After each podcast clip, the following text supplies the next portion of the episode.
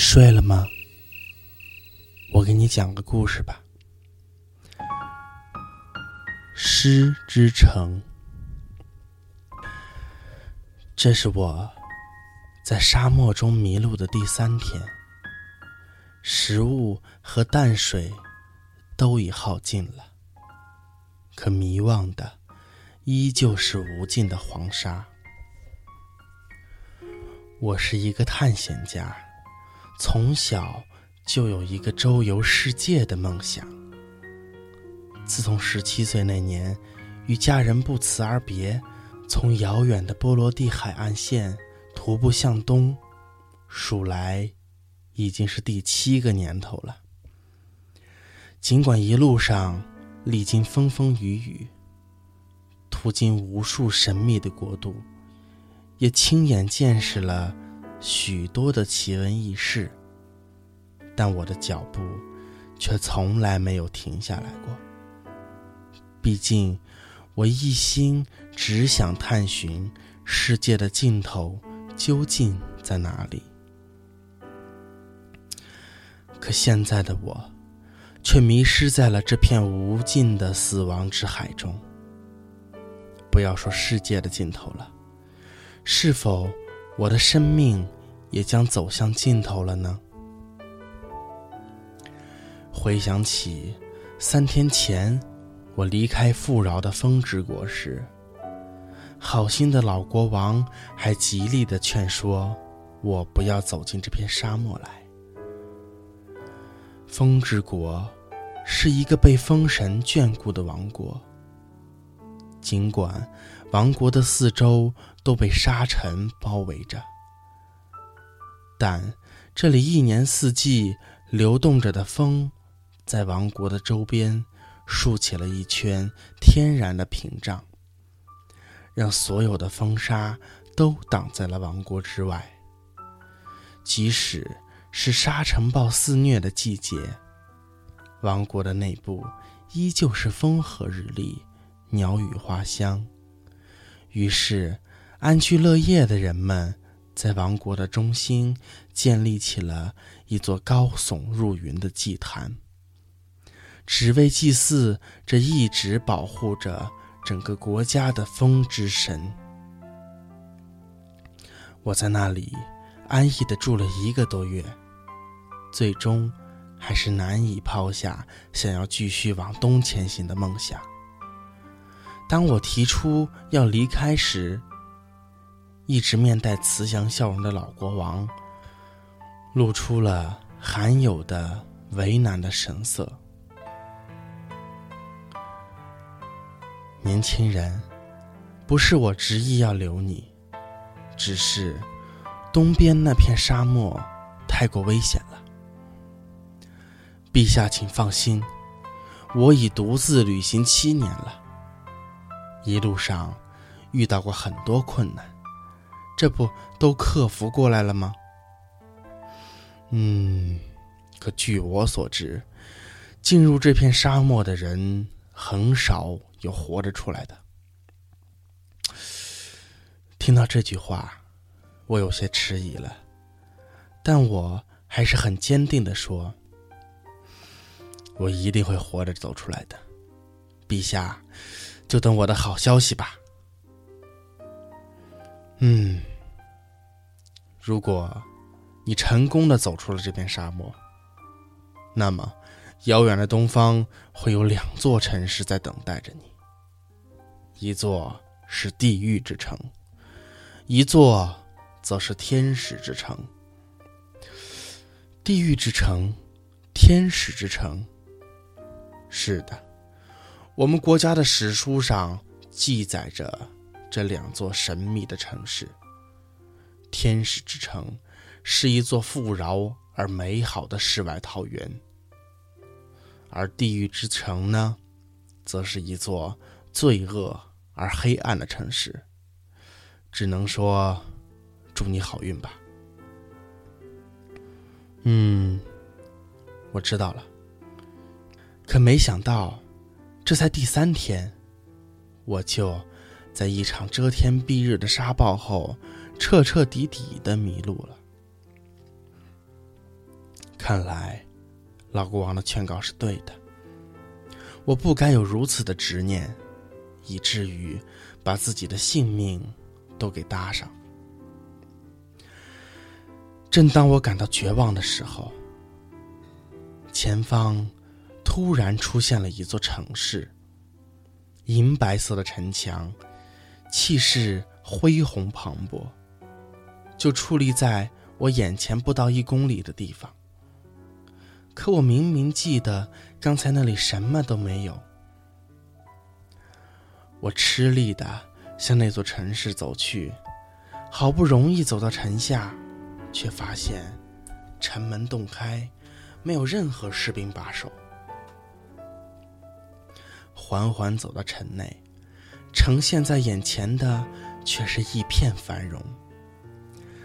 街道的两旁是喧哗的集市，有熙熙攘攘的行人，大家都有说有笑的从摊位上拿走自己所需要的东西。没有留下一分钱。我惊讶的看了半天，发现原来这些摊位压根儿连摊主都没有。我上前询问一位路过的老人：“老人家，请问这里是什么国家？”“我们国家没有名字。”他很和蔼的告诉我。“那王宫？”在什么地方？我我们国家也没有国王，所以也没有什么王宫。他依旧非常耐心的回答我：“这年轻人，你是异乡人吧？”“是的，我是一个旅行家，在沙漠中迷路了，然后就误打误撞的到这里来了。”老人家听我说完，就很客气的请我到他的家里做客。转过集市，经过一条长长的幽静小巷，我跟着老人来到了一片住宅区。这里有很多的小孩在街上奔跑嬉闹，妇女们围在一起唠着家常，老人们呢？坐在房前，悠闲的晒着太阳。出乎我意料的是，这里的房子全都没有门一个个门户大开，里面的物品陈设全都一览无余。我跟着老人来到了他的家门口，他招呼着他的家人出来迎接我，他们一个个都非常热情。拉着我问东问西的，听说我是个旅行家后，他们显得更加开心了。因为据他们说，这座城市已经有几十年时间没有来过异乡人了。和他们一家人一起共进晚餐的时候，我发现这一整桌菜肴丰盛到令人难以置信，有烧鹅。有羊肉，有奶酪、红酒，还有新鲜的水果蔬菜。哎，真是不好意思，让你们破费这么多为我准备晚餐，我觉得非常不好意思。破费是什么意思？老人显得一脸茫然。呃，就是让你们花了很多钱的意思。我很认真的解释道：“毕竟多年的旅行经验，让我知道每个国家语言表达还是有区别的。钱是什么东西？”一家人听完都面面相觑。啊，你们这些食物不是用钱去集市上买的吗？哈。在我们的国家，我们每天去集市上拿自己所需要的生活必需品，不需要用什么东西来换的。他这么一说，我才忽然想起来，刚才在集市上看见的情况，并不是大家忘了给钱，而是这个国家根本就没有货币这个东西的存在。那集市上的食物是从哪里来的呢？我们自己生产的，然后放到集市上供大家来取用。我恍然大悟，原来这里就是风之国国王口中那个天使之城吧？这里就像是传说中的大同世界一般。大家过着自给自足的生活，没有商业，没有竞争，也没有地位和等级之分，甚至连一个权力机关都没有。我在老人的家里住了整整一周，受到了他一家人的热情款待。每天除了吃得好、睡得好，还能在美丽的城市中。四处参观游荡。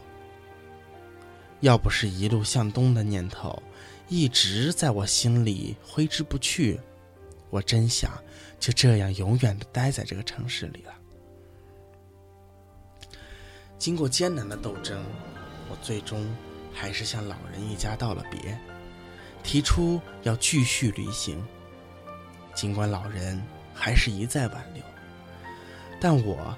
还是在黎明时分，离开了这座迷人的城市，继续踏上了向东的征程。出乎我意料的是，这次旅途比上次来的顺利的多。黄昏刚刚来临，我的眼前就出现了另外一座城市。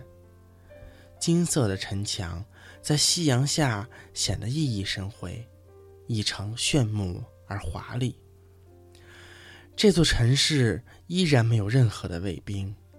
城门大开，我好奇地进入城内，发现里面寂寥一片。由于此刻夕阳已经完全落下，黑暗的城内像死一般的寂静。此刻，我脑海中忽然浮现老国王说的话来。难道这里是传说中的地狱之城吗？我刚想扭头出城，发现身后站着一位手提灯笼的老人，把我吓出了一身的冷汗。年轻人，你从哪里来？老人悠悠的问我。我我是一个旅行家，嗯，刚好路过这里。我紧张的说不出话来了。异乡人，你不要害怕，我是这个城市的巡夜人，你随我来吧。于是，我就跟他穿过漆黑的街道，一脚深，一脚浅的来到了一座破旧的房子面前。由于天气寒冷，加上内心的恐惧。我早已是瑟瑟发抖了。这里是我家，你进来吧。我跟着老人进了屋子。屋外虽然显得破旧，但屋内还算暖和。里面的摆设很简单，却显得很温馨，这让我稍稍的舒了一口气。老人给我倒了一杯茶，然后便缓缓的坐在了我身边。他上下打量了我一番，很久都没有说话。那个，请问这里是什么城市啊？为什么都没有看见居民呢？为了打破尴尬的气氛，我主动问起老人：“这里是天使之城。”居民的作息时间都很规律，天一亮就起床出门了，天一黑就上床睡觉了。当然，除了我这个巡夜人。什么？这里居然是天使之城？我感到万分的惊讶。看样子你听说过我们城市喽？呃呃，不不不，呃，事实上，我刚刚去过天使之城，我在那里住过一段时间。这个不可能，这里面只有我们这里才叫天使之城。你给我说说看，你去过的那个城市的样子吧。啊，嗯，是一座银色城墙的城市，没有卫兵，没有王宫，没有国王，居民都很善良，互相帮助，自给自足。我的天哪，那不是地狱之城吗？呃，我我真不懂您的意思，我的脑子有点混乱了。哈，我这么跟你说吧，地狱之城是一个是非对错、善恶美丑全部颠倒的城市。那里面人们的价值观和正常人完全是相反的，正常的道德观在那里是罪恶的，而罪恶的事情。在那里是正义的，这就是为什么那里叫做地狱之城的原因。可是那里的人明明很善良，也很友好啊，我完全没有看出什么罪恶感，我依然一头雾水。呃，我这么问你吧，善良友好是你眼中美好的东西，对吧？但是。那对于价值观完全颠倒的人来说，这是不是就是罪恶的事情呢？是的呢。但是，那如果他们要作恶的话，是不是就会以友好的方式对你呢？哦，我顿时恍然大悟，原来是这么一种逻辑。也就是说，他们如此热情的款待我。他们无私劳动，以及他们幸福的生活，其实全部是他们内心里最罪恶和悲惨的事情了。的确是这样。可这么一来，岂不是负负得正了？无论一个人的出发点是什么，只要结果是好的，不就行了吗？再怎么地狱之城。他们归根结底也过着令我们羡慕的生活，不是吗？你觉得那样的生活就是幸福吗，年轻人？那种没有任何进取心的生活令你迷恋吗？如果全世界都像他们一样，那就不会有任何的发展了。没有等级，也就没有竞争。再过几个世纪，那座城市还是今天这副模样。这，才是他真正的罪恶之处。我听了老人的一席话，觉得这似乎是有一定道理的。可我却莫名的觉得，自己的思维被带领的走入了一个奇怪的循环当中，无法自圆其说，也无法自拔。年轻人，不要多想了。既然来到了天使之城，我就带你见识一下这个世界上真正的美好究竟是什么吧。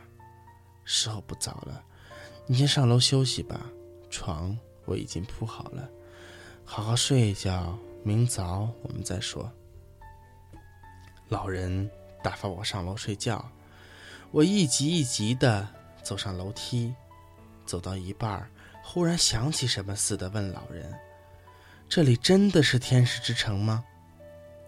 当然了，天使之城的人从不说谎话。他笑着对我说道。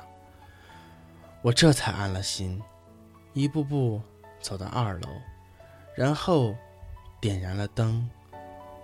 可是这里却空荡荡的并没有什么床。